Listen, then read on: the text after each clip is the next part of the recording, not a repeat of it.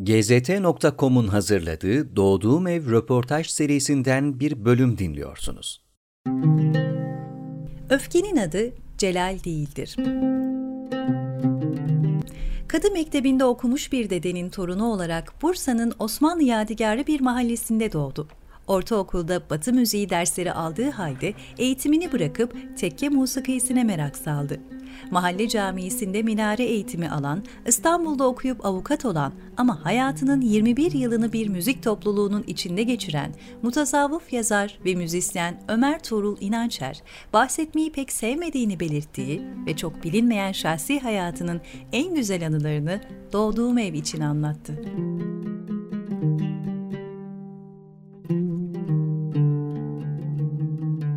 Yıl 1946, yer Bursa.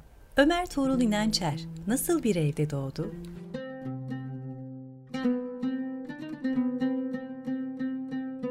Maksem Mahallesi, Başçı İbrahim Bey Sokağı. İnsanlar eskiden yaptıkları işlerle de anılırlarmış.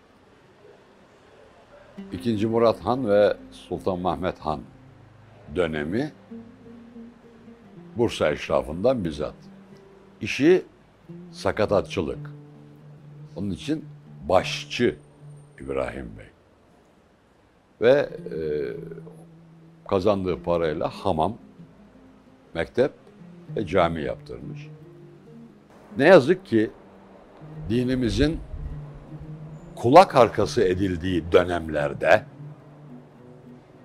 o Başçı İbrahim Bey Hazretlerinin yaptırdığı hamam bir dokuma fabrikası, cami de o dokuma fabrikasının deposu idi. Rahmetli dedem ve Bursa'nın eski eserler sevenler cemiyeti. Eski eseri sevenler ama aynı zamanda tamirine vesile olanlar o, o söylenmiyor. O vesileyle o caminin boşaltılması temin edildi, tamir edildi. Çok da tamire ihtiyaç duyulmuyordu. Temizlendi. Badanası, boyası ve bir açılış merasimi yapıldı. O dönemin e, hayvan ticaretiyle ve etle uğraşan ama özellikle hiçbir şeyi ziyan etmemesiyle, çok e, titiz davranmasıyla. Çünkü şimdiki gibi değil, şimdi çok ziyanlık oluyor. Biz evde de öyleydi dedemin evinde doğduğum evde koyunun boynuzu dahi ziyan edilmezdi. Tabii o biraz ustaca bir elle dedem boynuzları kırar. O boynuzlar dört gün evde bekler. Beşinci gün dükkanlar açıldığında eskiden mahalle aralarında ayakkabı tamircileri ve küçük tamirat yapan marangozlar vardı. Her mahallede. Ve o meslek erbabının dükkanlarında boncuk tutkal denen bir tutkal kışın sobanın üstünde, yazın ispirto ocağının üstünde hep kaynar. Biz çocuklar evlerde kesilen kurbanların boynuzlarını alır, ya ayakkabı tamircisine ya marangoza götürürdük. Boynuzu o tutkalın içine atarlardı. 15 gün içinde o boynuz erir.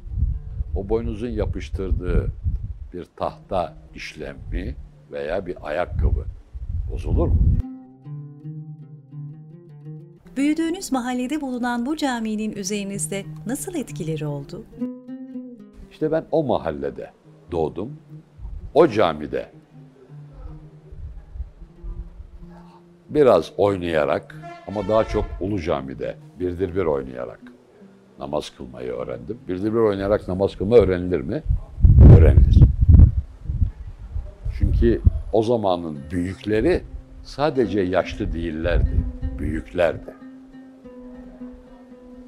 Bize müsamaha gösterirlerdi. Havuzun arkasında olarak büyükler teravih kılarken biz sessizce oynardık ama bilirdik. Kadeye oturulduğunda hemen uslu uslu otururduk. Bir sene böyle. ikinci sene daha az oyun, daha çok namaz. Üçüncü sene sırf namaz. Aynen Efendimiz Aleyhisselatü Vesselam'ın terbiye sistemi böyledir. Ve o camide müezzinlik yapmayı öğrendim. Allah rahmet eylesin. Daha sonra oradan belki tanıyanlar daha çok olacaktır. Ankara Kocatepe Camii'nde baş müezzindi Tahir Karagöz, hafız. Ondan ezan okumayı öğrendim, acık ilahi öğrendim filan. Minareye inip çıkmayı öğrendim. Çocukken de uzun boylu olduğum için minareye çıkarken eğilmek kolay. İnerken ters eğilmek zor. Çünkü çok döndüğü için bir yerde de kaçacak yer yok. Çok yorar. İnerken de uzun boylular ters iner. Bir diğer husus minarede sırtını du- minare duvarına dayayınca sallantıyı hissedersiniz hafif korkarsınız yüksek. Eskiden bu kadar yüksek bina da yoktu. Bütün çatılar aşağıda. Sırtınızı duvara vermeden eğer ile bir tutulmak ihtiyacı varsa tek elle şerefenin kenarını. İki elle tutunca da sallantı hissedilir. Küçük bir ayrıntı ama minare terbiyesi derler buna. Çocukluğunuzun tamamı Bursa'da geçmedi değil mi? O mahallede doğdum. Sonra babamın memuriyeti münasebetiyle henüz birkaç aylıkken Bingöl, Kığı, Mardin, Midyat, Nusaybin ve biraz daha büyüdükten sonra babam orman mühendisiydi rahmetli. Uludağ'ın Orhaneli, Keles, Karıncalı gibi orman işletmesi ve ormancılık olan yerlerinde. Sonra babam ayrıldı orman idaresinden bankacı oldu. Ve liseyi de e, Bursa'da okudum. Tabii bu arada şunu belirtmem lazım. Doğduğum ev ve şehir diye ilave edersek Bursa'da bir kapalı çarşı yangını oldu. 50'li 50'li yılların ikinci yarısında. Malum Sultan Abdülaziz Han döneminde Bursa'da çok kuvvetli bir zelzele oluyor. Ulu Cami'nin bile bazı kubbeleri yıkılıyor. Orada Ahmet Cevdet Paşa merhumun bir sözü vardır. Bursa'daki hareketi arzla beraber Osmanlı'nın dibacesi yıkıldı. Bu çok önemli bir sözdür. Fazla üzerinde durmadan geçmeye çalışayım. O yangınla beraber de çarşı, mahalle, kültürü ve büyük küçük münasebetleri yandı. Bir daha o hale gelmedi. Onun için Kapalı Çarşı yangını da Bursa'nın ve kültürümüzün çok önemli bir... Bakın kaybolan, yangınla kaybolan mallar yerine kondu. Çok şükür can kaybı olmamıştı. Ama kültür gitti. Mesela kış sabahlarını hatırlıyorum. Ulu Cami'de namaz kılındıktan sonra Kapalı Çarşı'nın batı kapısının önünde herkes toplansın diye orada bir kahvehane vardı. Veysel amcanın kahve. Orada büyükler oturur. Orası üç setli bir kahveydi. En üst sette meşin sedir var. Yaşlılar oturur. Bir de çocuklar oturur. Yani torun kısmı. Babalar orada oturamaz. Dedeler orada oturur. Babalar ve amcalar, gençler en aşağıda oturur. Yaşına göre veya mevkiine göre ama bu sosyal mevki, kartvizit değil. Biri geldi mi ona yer açılır. İşte orada biraz beklenirdi. Sonra batı kapısını dedem dua eder, kapı açılır, herkes öyle girer. Doğu kapısını aynı zamanda Ulu Cami'nin e, hatibi olan Urgancı Tevfik Efendi. Çünkü imamlık ve hatiplik meslek değil idi. Şimdi oldu sendikalı, emeklili. Neyse, demek ki öyle icap ediyormuş diyelim. Urgancı Tevfik amca açardı. Çarşıya dua ile girilir. Öğlenleri tatil olurdu. Dedem mesela eve gelirdi. Dokumacıydı o. O adetler çok büyük bir emniyet vardı. Ben ilkokul talebesiyken bile dükkanlar arasında ciddi para taşıyabilirdim. Şu emaneti filanca efendi amcana, filanca amcana değil. filanca efendi amcana ve filanca bey amcana götür. Yani efendisiz, beysiz isim yok. Bugüne çok e, hayal zamanlar gibi geliyor ama ben henüz 74 yaşındayım ve bunları yaşadım. 60 sene evvel Türkiye böyleydi. Doğduğunuz ev duruyor mu? Doğduğum ev tabii maalesef yıkıldı. Üç katlı, büyük bir bodrumlu, bahçeli, yedi odalı. E, amcam vefat etmiş çocukken. Halam gelin oldu gitti. Babam evlendi, memur oldu gitti. Kala kala eski tabirle bir köroğlu bir ayvaz. Bir tek babaannem o evin işine bile yetişemiyor. Ama yine de dedem ahirete doğuncaya kadar öyle o devam etti. Sonra bahçeye başka bir ev yapıldı. Dedem de oraya geçmişti. Babaannem de ahirete doğunca kiraya bile veremiyorsunuz. Yedi odalı evi alacı, evde oturacak kiracı yok. Mecburen kılıp apartman yapıldı. Ama tabii sokaklar değişti, genişledi, istimlaklar oldu. Ama yine de bir taş ve toprak aşinalığı var. Bunu zaten 14 asır önce Fahri Alem Efendimiz buyurmuşlar. Sıla-i Rahim yapın. Ya Resulallah benim memlekette kimsem kalmadı. Anam, babam, dayım, teyzem, eniştem, yengem. Kimse yok. Çocukken oynadığın sokak da mı yok? Gölgesinde gölgelendiğin ağaç da mı yok? Buyuruyor Efendimiz. Onun için e, Sıla-i Rahim yani zaten annem babam göçene kadar benim Bursa ile irtibatım hiç kesilmedi. Hala da kesik değil. Ama yaşama ekmek neredeyse onu insan pek karar veremiyor. Bir meslek hedefiniz var mıydı? Okurken bir takım kendine idealler veya noktalar, hedef noktalar tespit ederken yaptığını hayat değiştiriyor. Mesela ben askeri hakim olmak için okudum.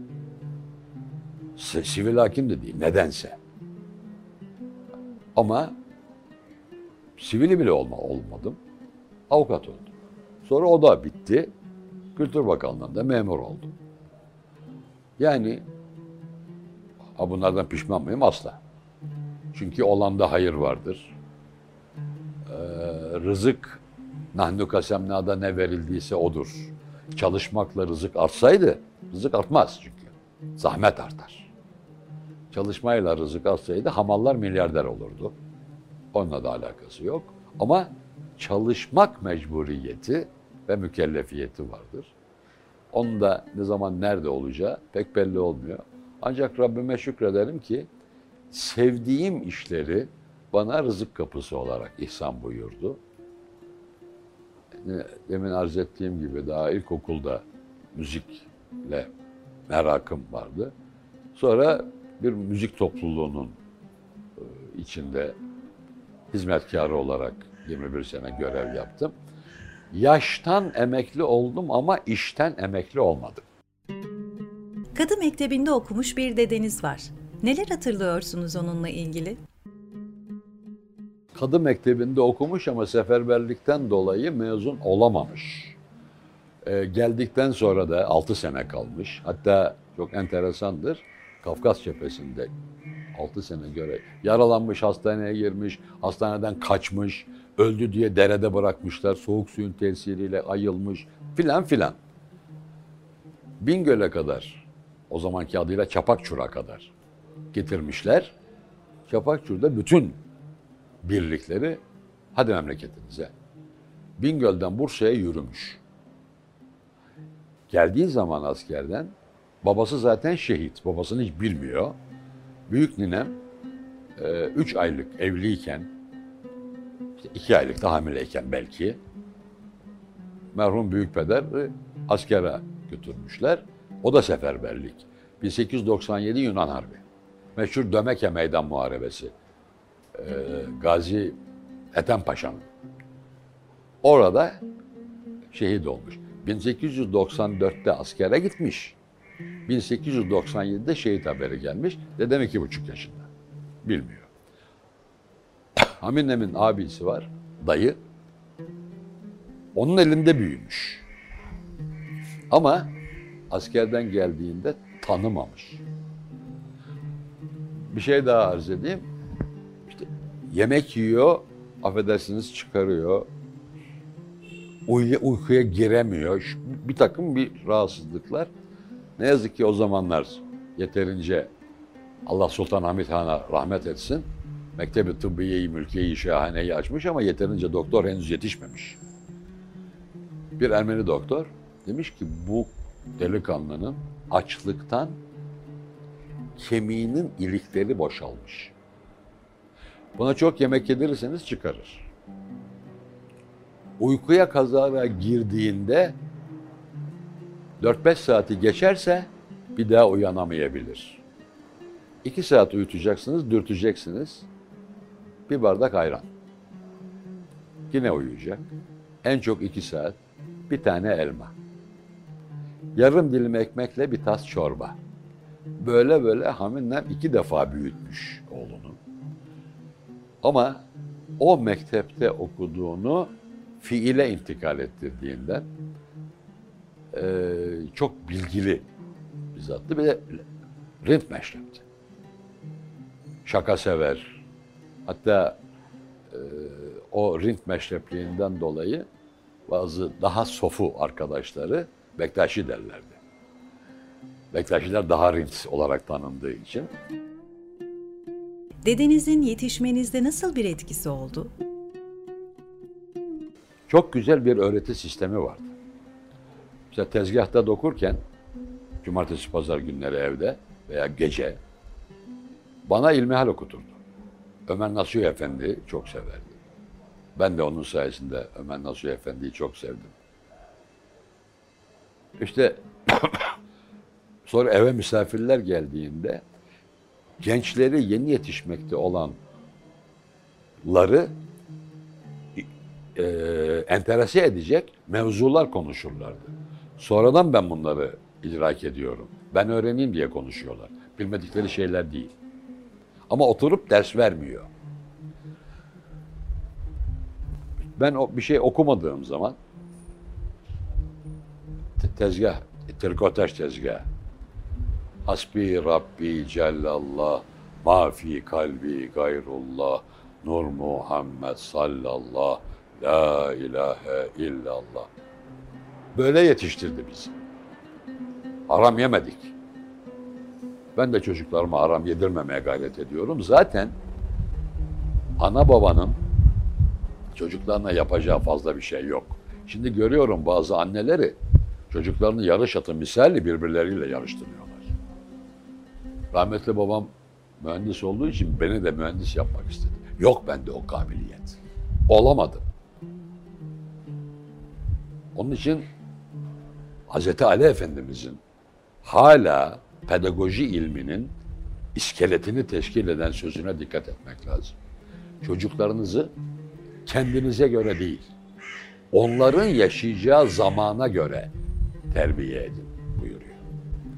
Efendimiz Hazretleri'nin buyurdu. Helal yedireceksin. Güzel bir isim vereceksin. Dua edeceksin ve hiç yapmadığımız bir şey. Örnek olacaksın. Nasihat ediyoruz. Yavrum yalan söyleme. O sırada zır telefon. Ben evde yokum.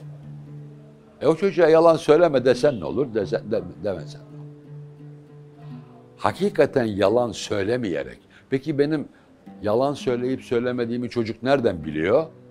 İşte orada akıl durur. Onu gönül bilir. Akla bu kadar eyvallah demek akılsızların işidir. Çocuk babasının, anasının yalan söyleyip söylemediğini bilir. Nasıl bildiğini o da bilmez. Biz de birçok bildiğimizi nasıl öğrendiğimizi bilmeyiz ama biliriz. Bil, yaptığımız, e, bildiğimizi yaparsak bildiğimiz karakter haline gelir, doğru oluruz. Ama bilgiye çok fazla ehemmiyet veriliyor. Bilgi zannettiğimiz kadar ehemmiyetli bir şey değildir. Bilgi önemli değil. Yapmak önemli. Anneannenizden ötürü bir İstanbul bağlantınız da var. Bursa'dan bahsettiniz. İstanbul'un hatrı kalmasın. Çocukluğunuzun İstanbul'u nasıldı? Yani annem İstanbul'dan Bursa'ya gelin gittiği ve annemin ailesi yedi göbek İstanbullu olduğu için e, yani Kasımpaşa, Fatih, Bakırköy ağırlıklı. E, hatta e, Fatih'te. Tam Fatih Fatih semtinde ama tam Fatih değil. Draman'da. E, o evin yerini bile biliyorum. Anneannem gösterdi. Bakırköy Kartaltepe'de annemin doğduğu evin yerini biliyorum. Daha sonra anneannemin oturduğu Bakırköy'de e, Reyhan Sokak, İstanbul Caddesi'nin bir paraleli. O da zaten apartman oldu. Çünkü hakikaten o eski evlere bakacak bir sosyal ortam bitti. Aileler hem tenhalaştı, çekirdek denen aile. Tabii çekirdek olunca meyve olmuyor, kabuk olmuyor, dal olmuyor, sap olmuyor. Çekirdekte kalıyor. O da bir ayrı dert. Hep apartman oldu onlar. Ha benim bir annemle aram e, 17 yaş 362 gün. Yani 18 bile değil tam. 18 yaşını doldurmadan 3 gün evvel doğmuşum annemle. Dayım da annemden 11 yaş, 11 ay küçük olduğu için o da yani çok aramızda 16 yaş var dayımla. Anlaşıyoruz da. Ama dayım Bursa'da çalışıyordu Merinos fabrikasında. E, o annesine ziyarete giderken peşine takılmaca. Tabii e, yaz tatillerinde, uzunca bayram tatillerinde denk geldiğinde falan. dolayısıyla mesela Ataköy'ün inşa edildiği zamanı hatırlıyorum. Orası baruthane sahasıydı adı. Dayım ve arkadaşları top oynarken ben de kenarda dururdum yani. Rumeli Hisarı'nın duvarlarına denizin vurduğu zamanı biliyorum. Ee, Bebekten ileriye tramvay yoktu filan. Tramvayların kağıt ama trenlerin karton biletleri vardı. Bir de çok malzeme yoktu benim çocukluğumda. Paranız olsa da malzeme bulamazdınız. Böyle ucuz oyunlar oynardık. Ama İstanbul'a giden benim akranlarımdan başka pek kimse olmayınca ben tren bileti getirince çok itibarım artardı. Bana da versene, bana da versene. İşte, topunu verirsen veririm falan. Tipik çocukluk şeyleri. Ee, onun için İstanbul'a hep aşinaydım. Ama tabii artık üniversitede e, devamlı kalmam için geldiğimde ve üniversitenin ikinci sınıfında da işe girdiğimden beri ana ikametgahım oldu. Ama yine İstanbul benim bildiğim eski İstanbul. Yeni semtleri falan hiç bilmiyorum. Mesela Pendik o kadar tenha, o kadar hatta ben üniversitedeyken bile burada akvaryum denen dibi görünen pırıl pırıl bir deniz vardı. Şimdi yok. Ha deniz vardı ama ben lisedeyken Türkiye'nin nüfusu 24 milyondu. Bursa 100 bin nüfusu ile Türkiye'nin 5. büyük şehriydi. Ortaokul yıllarınızda Batı müziği eğitimi alıyorsunuz. Neden devam etmediniz? Çünkü Allah rahmet eylesin Hasan Celal Güzel bir gün yurt dışında bir görevle e, o kendi göreviyle ben Kültür Bakanlığı ama bir araya geldik sohbet ederken e, müzikten açılınca söz ben de dedi Halil Can'dan ne dersleri aldım. Hatırladım ne zaman çünkü ben de ders aldım Halil Hoca'dan ama hiç karşılaşmadık. O zaman çok veciz bir şekilde rahmetli dile getirmişti Hasan Celal Güzel Bey. Biz tabii dedi rejim icabı okulda mandolin çaldık dedi. Hala bu münasebetsizlik devam ediyor. Benim torunum niye okulda blok flüt veya mandolin çalıyor? Çünkü ben de teşebbüs ettim, çaldım çalmadım ayrı mesele. Niye kaval çalmıyor? Öz sazını. Niye bağlama çalmıyor? Niye mandolin? Eğer perdeli sazsa bağlama da perdeli saz. Cura divan sazı, türlü sazlar, tar. Onun, onun dersi niye yok da mandolin dersi var? Kaval dersi yok da niye blok flüt dersi var? Bakın bu çok önemli. Basit gibi geliyor. O sazlar bizim müziğimizin sazların seslerini veremez. Dolayısıyla bizim müziğimizin seslerine ve aralıklarına yabancı nesil yetişiyor okullarda. Ha okuldaki müzik dersinde müzisyen olan var mı? Yok aynı mesele. Benim sesim hep kalın. Ortaokul talebesi olarak da boru sesli bir heriftim. Müzik hocamız dedi seni e, bir yere götüreceğim. Peki cumartesi günü Bursa Öğretmenler Derneği'ne gittik. Orada Viyana Konservatuarı e, hocalığından emekli, ismi de, cismi de hatırımda çok nazik beyefendi bir adamdı. Allah rahmet eylesin. Piyanist, çok iyi bir piyanist. Hamdi Daner. Emekli olmuş, gelmiş Türkiye'ye yerleşmiş. O pazar günleri ders verecek, sen de o derslere geleceksin. Orta birdeyim. Hamdi Bey bir ne diyeyim ses muayenesi. Yani imtihan, imtihan tarzında değil de bir şey olur mu lan? Bu dedi daha genç. Yani çocukluktan gerekiyor. Yaşı ilerleyince bundan çok iyi bas bariton olur. O laf atarım. İşte başladık pazar günü derslere. Üç sene gittim. Ama ben bir yandan da ha, annem de müzik zevki olan bir hanımdı. O zaman radyoda tabii başka bir şey yok. Plak alacak ve e, gramofon alacak maddi gücümüz yoktu açık söyleyeyim. O zamanlar gramofonlar, plaklar vardı. Ama bizim ona maddi gücümüz yoktu. Memur maaşıyla anca geçiniyorduk. Evimiz kiraydı filan filan. Sadece radyo. Ama radyonun da programları şimdi ne yazık ki istikrara monotonluk deniyor. Bir tevyelik deniyor.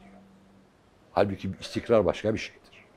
Radyoda istikrarlı programlar olurdu. Alaaddin Yavaşça, Allah şifa versin, rahatsız hocamız, ağabeyimiz. Onun belli bir sen. Annem Alaaddin Yavaşçı oldu mu işi gücü bırakır. Oturur dinler. Böyle bir kaliteli müzik sevgisi vardı. Dedem ilahi okurdu. Ama müzik dersi alarak değil, içinden gelerek. Ve hep bir müzik var. Ama hep benim sevdiğim müzik. Mesela benim bayağı bir defterim. Radyoda bir şey dinlediğim hoşuma gittiği zaman kaydediyorum. Anladığım kadarıyla. Yarım kalıyor. Kelimeler eksik kalıyor. Ama ne yarım ne eksik aklımda. Bir daha duyduğum zaman işi gücü bırakırım o defteri alırım. Kullanım radyoda not ederim. Şöyle bir defterim vardı. Hatta orta üçte işte imtihanlara yakın yani Mayıs'ın sonları, Haziran başı neyse. Yok Mayıs'ın sonları. Çünkü 27 Mayıs 60 günü bizim mezuniyet merasimimiz vardı olmadı. İhtilalden dolayı. Sen taklit yap, sen şarkı söyle, sen bir şey oku filan. Ben şarkı söyledim.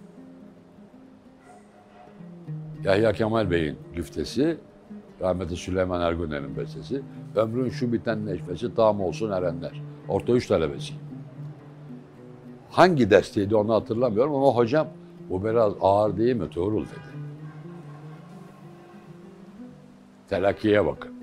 Neyse ben Hamdi Bey'e orta üçün herhalde Şubat'ta yani sömestr tatillerinin birinde hocam ben artık gelmeyeceğim dedi.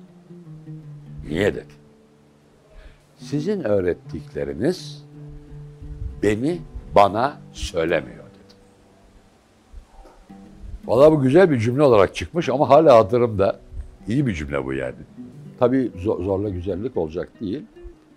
GZT.com'un hazırladığı Doğduğum Ev röportaj serisinden bir bölüm dinliyorsunuz. Yeni bölümlere herkesten önce erişebilmek için GZT uygulamasını iOS ve Android marketlerden indirebilirsiniz. Batı müziğinden tasavvuf müziğine geçiş nasıl oldu? Saadettin Kaynak merhum olunca onun çok sevgili talebesi demin ismini yad ettiğim e, Hafız Tahir Karagöz Bursa'ya geldi. Bizim mahalledeki dedemin tamir ettirmesine ön ayak olduğu camide de fahri müezzinlik yapmaya başlayınca ben ona her gün derse gitmeye başladım. Mesela o yaşlarda çok erken olmasına rağmen nühüf durak meşk ettim. Yani böyle bir sıralı ve metodik bir müzik eğitimim olmadı. Nühüf duraktan başladık. Olacak iş değil yani. Bu arada liseye geçince çok parlak bir talebe değildim laf aramızda. Çünkü Allah rahmet eylesin ilkokul hocama, hocam, hocam anneme demiş. Ders çalışmaya zorlamayın. Sevdirmeye zorlayın. Çünkü Tuğrul'un huyu Ömer'in huyu. Çünkü bana o ilkokulda Ömer derlerdi. Ortaokuldan sonra da doktor dediler. Gözlükten dolayı. Dört numara miyop böyle halka halka gözükürdü. Ve gözlüklü çocuk yoktu o zaman. Ee, bir ara ortaokulda okul takımına girecek kadar voleybolda oynadım. Boyumdan dolayı. Ama amiyane tabirle zırt pırt gözlüğüm kırıldığı için babam yeter dedi. Çok gözlük kırdım voleybol için. Neyse. Ee, derslerim çok parlak olmadığı için derslerimden başka bir şeyle meşgul olmama da babamın izni yok. Arkadaşımla ders çalışmaya gidiyorum, arkadaşımın evine gidiyorum diye kaçıp Bursa Musiki Cemiyeti'ne giderdim. Tabii onlar sene sonunda, sezon sonunda konser verilir. Cemiyetlerde adettir. E, babam görecek diye ben çıkamazdım konsere. Melül melül bakardım. Bu arada Allah hayırlı ömür versin. Bursa'daki daha sonra esas Bursalı olduğu halde Üsküdar Musiki Cemiyeti'ne gelip tekrar Bursa'ya dönen Erdinç Hoca ile o zaman da edebiyata meraklıyım. Güfte tasihi yapardım. O da çok şahane nota yazar. Ama şimdiki gibi kolaylık yok. Mumlu kağıda nota yazacaksınız. Sonra onu teksir edeceksiniz. Üstünüz başınız mürekkep lekesi içinde. Teksir makinesi de her yerde yok. Ee, Bursa'dan Yolova'ya, Yalova'dan Araoğlu vapurla Kartal'a, Kartal'dan Üsküdar'a, Üsküdar Musiki Cemiyeti'nde teksir basarız. Akşam aynı yolla Bursa'ya döneriz. Bu sebepten Üsküdar Musiki Cemiyeti ve rahmetli Emin Ongan'la bir aşinalığımız oldu. Fakiri tanıdı ve ben üniversiteye gelip İstanbul'da ikamete başlayınca e, beni çok nadirdir imtihansız sınıfa kabul etti. Ciddi bir konservatuvar eğitimi gibi eğitim görürdük biz. Meşkiyle, solfejiyle, e, nazariyatıyla, edebiyatıyla filan, usulüyle. Ee, tabii bir kuruma bağlılık hususunda Emin Ongan merhumdan musikiden daha çok şey öğrenmişimdir. Kuruma bağlılık meselesi. Kapıdan içeri girdiğim anda tuvalet süpürmekten dam aktarmaya, uluslararası anlaşmalar yapmaya kadar hepsi benim işimdir. Bu kuruma bağlılıktır. Ben bütün çalıştığım iş yerlerinde böyle çalıştım. Bakanlıkta da böyle çalıştım. Hala böyle çalışıyorum. 1981'de kuruluş işlemlerini yürüttüğüm ve o zamandan beri de mütevelli heyet üyesi olduğum, 20 senedir de başkanı olduğum vakıfta da, Türk Tasavvuf Musikisi Vakfı'nda da öğretiyorum. Yani evime onun kadar ihtimam göstermeyebilirim. Çünkü evim bana ait. Bir de gelen misafire ait. Orası kamuya ait. O emanet. Ha, ev de emanet. Ama benim ve çevremin, orası kamu. Dolayısıyla bu hassasiyetleri gösterince dünya emin olun daha iyi oluyor.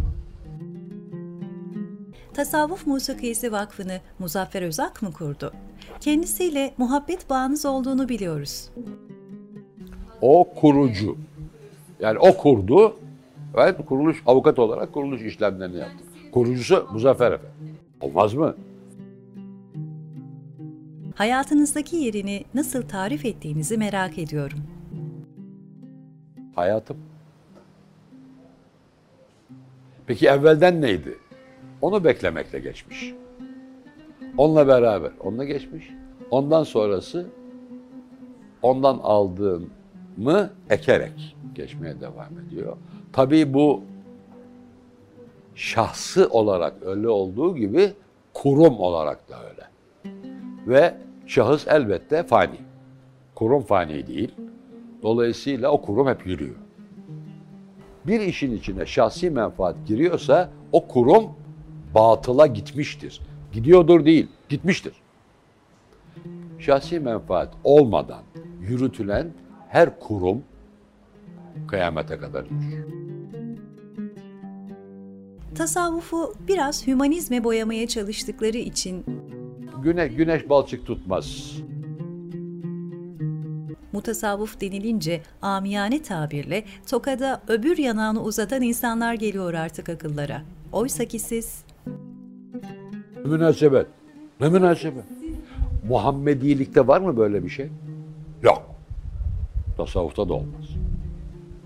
Kendi kendine Muhammediyelikten ayrı bir kurum icat edecek olanlar batıldır. Ne demek yani? Tabi bilmiyorlar. Okullarda okutulmuyor. Kendileri meraklı değiller. Her orduda bir ordu şeyhi olduğunu kim biliyor? Akşemseddin Hazretlerine Fatih'in hocası diyen var, şeyhi diyen var, mürşidi diyen var. Ama bir tane doğru resmeden yok. Hepsi göbeğine kadar sakallı. Dilimde tüy bitti. Akşemseddin Hazretleri kösedir. Sakalı yoktur. Bu kadar cahillik olur mu ya? Ve İstanbul Fetih ordusunun ordu şeyhidir. İsmail Hakkı Bursavi Efendimiz iki defa ordu şehliği yapıp son Avusturya Osmanlı muharebesinde yaralanıp gazi olarak Bursa'ya döndüğünü kim biliyor? Sivas'ta Halveti Pir-i Saniyesi Şemseddin Sivasi Efendimizin ordu şeyhi olduğunu kim biliyor? Kanuni'nin son ve şehit olduğu sefer, Ziget var seferinde. Muslihittin Zade Hazretlerinin ordu şeyhi olduğunu kim biliyor? Hani yanağını çeviriyordu? Elde kılıç çarpışıyor. karşı karşıya gelirse, karşı karşıya gelmezse dua ediyor. Onun için biz Peygamber Efendimiz Aleyhisselatü Vesselam'ın yaptıklarının bir noksanını yani bu yapılmaz diyorsak günahtı münahtıdan ben vazgeçtim. Benim indimde. Bunu ilmen de ispat ederim o ayrı mesele. Müslüman değildir. Yani Resulullah da o işte eline kılıç almış ama yapmasaymış. Sen gavursun. Bitti o kadar. Çünkü o eline kılıç almanın sebebini okumuyor, öğrenmiyor. İslam'da tecavüzi muharebe yoktur. Tedafui yani Fransızca söyleyelim de iyi alim zannetsinler. Ne yazık ki gavurca konuşunca alim zannediliyor. Defans vardır. Yani müdafaa. Müdafaa harbidir. Elbette bana kılıç çekene kılıçla müdafaa ederim. Mızrak atana mızrakla vesaire. Ama ayet var. Size bir düşmanlık yapmak için gelmeyen bir gayrimüslime ikram etmeniz Allah'ın hoşuna gider. Bunlar bilinmiyor. Cihat, cihat kelimesinin manası gayretin mübalağalı şekilde büyütülmüşüne cehet denir. Cehet kelimesinin çoğulu cihattır. Nereden çıktı harp olduğu? Ayrıca harbin önemlisi kişinin nefsiyle yaptığı harptir. Ve onun sulhu yoktur. Kafa teneşere vuruncaya kadardır. Ne oldu? Bunları söyleyince ya akılları ermiyor bu adam saçmalıyor diyorlar. Veya bu mevzuda kitaplarda böyle bir şey gördüklerinde akılları ermiyor kapatıyorlar. Ve öğrenememe sakatlığı devam edip gidiyor. Allah ıslah etsin. Celalli misiniz? Celal tecelli kelimesinin köküdür. Öfkenin adı celal değildir. Ömer radıyallahu anh Efendimiz celalli olarak anlatılır. Ebu Bekir Efendimiz çok halim olarak anlatılır. Peki Hendek Muharebesi'nde Efendimiz Hazretleri açlıktan karnına taş bağladığı zamanda oğlunun yemek yedikten sonra af buyurun diye ağzını karıştırdığını görüp ne yapıyorsun? Baba bir, bir lokma bir şey bulduk yani bir, bir u, u, e, ay zayıf bir keçi bulduk kestik yedik. Bir tokat. Resulullah açken sen nasıl yemek yersin? Ne oldu o halim adama? Fırat kıyısındaki ihtiyar kadının ovalığa kaybolsa, kaybolsa Ömer'den sorarlar diye gözyaşı döken Ömer'in celali nerede? Bunlar anlamadan, dinlemeden, bilinmeden konuşulan lakırdılardır. Celal'de Ömer'in radıyallahu anh konuşuluyor olması öfkeli adam manasına gelmez. Çünkü onu Ebu Bekir Efendimiz mi tanır, biz mi tanırız? Ashabtan bile tanımayanlar var. E, vefat etmek üzere ölüm döşeğinde yatarken bir, bir araya getiriyor. Aranızdan birini halife seçin. Ben bu heyette olsaydım oyum Ömer'eydi. Buyuruyor. İtiraz ediyorlar. Çok sert değil mi Ömer? Onun sertliği sizin ve ümmetin hakkında adalet olarak tecelli eder. Ebu Bekir mi çok biliyor, bunlar mı çok biliyor? Şahsiyetli yetiştirelim derken küstah yetiştirmeyelim. Asılı bu bahisler bitmez. Ve lafın çoğu da ahmağa söylenir. Dinleyen, anlatandan arif gerektir. Bizim sevgili dinleyenlerimiz de ariflerdir. Biz bir söyleriz. İnşallah onlar on anlarlar. Anladıkları ile amil olurlar. Amellerini de salih olarak işlerler. Bize de dua ederler. Bu röportajı Neyzen Tevfik Kültür Merkezi'nde gerçekleştiriyoruz. Eklemek istediğiniz bir husus var mı? Neyzen Tevfik'i toplum, sarhoş, ayyaş, afyonkeş, berduş, ağzı pis, söven olarak tanıyor. Halbuki bilmiyoruz ki Allah Zülcelal nasıl Habibini ve yarı garını bir güvercin yumurtası ve bir örümcek ağıyla müşriklerden sakladı ise bazı zevatını da öyle saklar. Onun için müsaadenizle bakın o küfürbaz dedikleri neyzen ne diyor? Rusiyahım, pür günahım, yok yüzüm peygambere. İstemem bir türlü gitmek böyle ruzi mahşere. Eylerim belki tesadüf der iken bir rehbere, düşmüşüm elsiz ayaksız, asitanı haydere.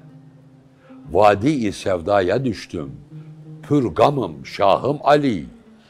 Kimsesiz kaldım, karanlık günde gümrahım Ali. Doğmuyor mihri ümidim, çıkmıyor mahım Ali. Gelmiyor mu güşuna bu ahu eyvahım Ali? Merhamet et halime, her şeye agahım Ali. Var mı senden başka söyle, ilticagahım Ali. Tuttuğum rahı şakavetten hacil oldum hacil. Çeşmi imanım kapandı, batınan kaldım alil. Doğru dürüst eski lisanımıza hakim olmayanlar çeşmi imanım kapandı diye okuyor. İman gözüm kapandı diye okuyor. İman bildiğimiz şeydir. İman başka bir kelimedir. İman iyi ve doğruyu ayırmak yeteneğine iman denir. Söylediği o. Çünkü aşk geldi mi akıl gider. Çeşmi imanım kapandı. Batınan kaldım Ali. Halimi hoş görmemek de sen de şim, sence şimdi müstahil.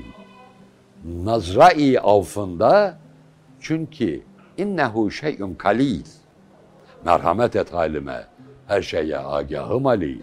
Var mı senden başka söyle, ilticagahım Ali. Çıkmıyor bir an ciğerden, derdi sevda hançeri. Pençeyi aşkın esiri olduğum günden beri. Ta Süveyda'yı dilimde hecri yarın ahkarı, ol kadar yandım, yakıldım ki unuttum her yeri. Merhamet et halime her şeye agahım Ali. Var mı senden başka söyle, ilticagahım Ali. Cinneti sevda ile bir anda yaptım bin günah. Pişi çeşmi halkta oldum hacilü Rusiya. Taş çıkardım, adeta şeytana giydirdim külah. Pek yazık oldu baharı ömrüme, ettim teba. Merhamet et halime, her şeye agahım Ali. Var mı senden başka söyle, ilticagahım Ali. Çok gönül kırdım, gücendirdim civanu pirden. Her nasılsa saptı bir kere yolum tedbirden. Gerçi dönmez muktezayı taliim tedbirden, takdirden, himmetin hali değil lakin buna tesirden. Merhamet et halime, her şeye agahım Ali. Var mı senden başka söyle, ilticagahım Ali. İktibası feyz için mihri münirinden senin, işte ettim ağıztanı aşkına vaz-ı cebin. Dergahinden boş çevirmezsin beni, kalbim emin, daima ağlar yanar bir bendenim, zaru hazin. Merhamet et halime, her şeye agahım Ali, var mı senden başka söyle, ilticagahım Ali. Çok güzel de Farsça bilir. Pençezet şehbazı husnet, gerdanem ra ez hemin, در دلم پیدا شد آنگه ساد هزار آه و انین منده ام بی حوت زلال یار سودا آفرین چون شدم بیزار که از من میروند و ایمان و din. Merhamet et halime, her şeye agahım Ali. Var mı senden başka? Söyle ilticagahım Ali. Olmayanlar, kaşifi esrarı dersi men aref. Anlamaz can vermeyen uğrunda ey Şahı Necef. Hazreti Ali'ye. Kainata nuru şemsindir veren şanu şeref, teşneyi sahbayı affım, defteri isyan bekef. Merhamet et halime her şeye agahım Ali. Var mı senden başka söyle, ilticagahım Ali. İşte benden yüz çevirdi aşinalar büsbütün. Bir enisim kalmadı endişeden başka bugün. Deskirim, neyzeni biçareye bir dem düşün. Nuru çeşmin, ol imameyni güzin başı için. Merhamet et halime, her şeye agahım Ali. Var mı senden başka söyle, ilticagahım Ali.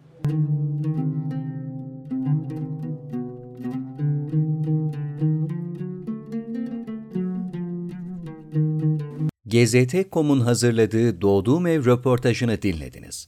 Bu röportajı izlemek ve diğer bölümlere erişmek için gzt.com uygulamasını indirin.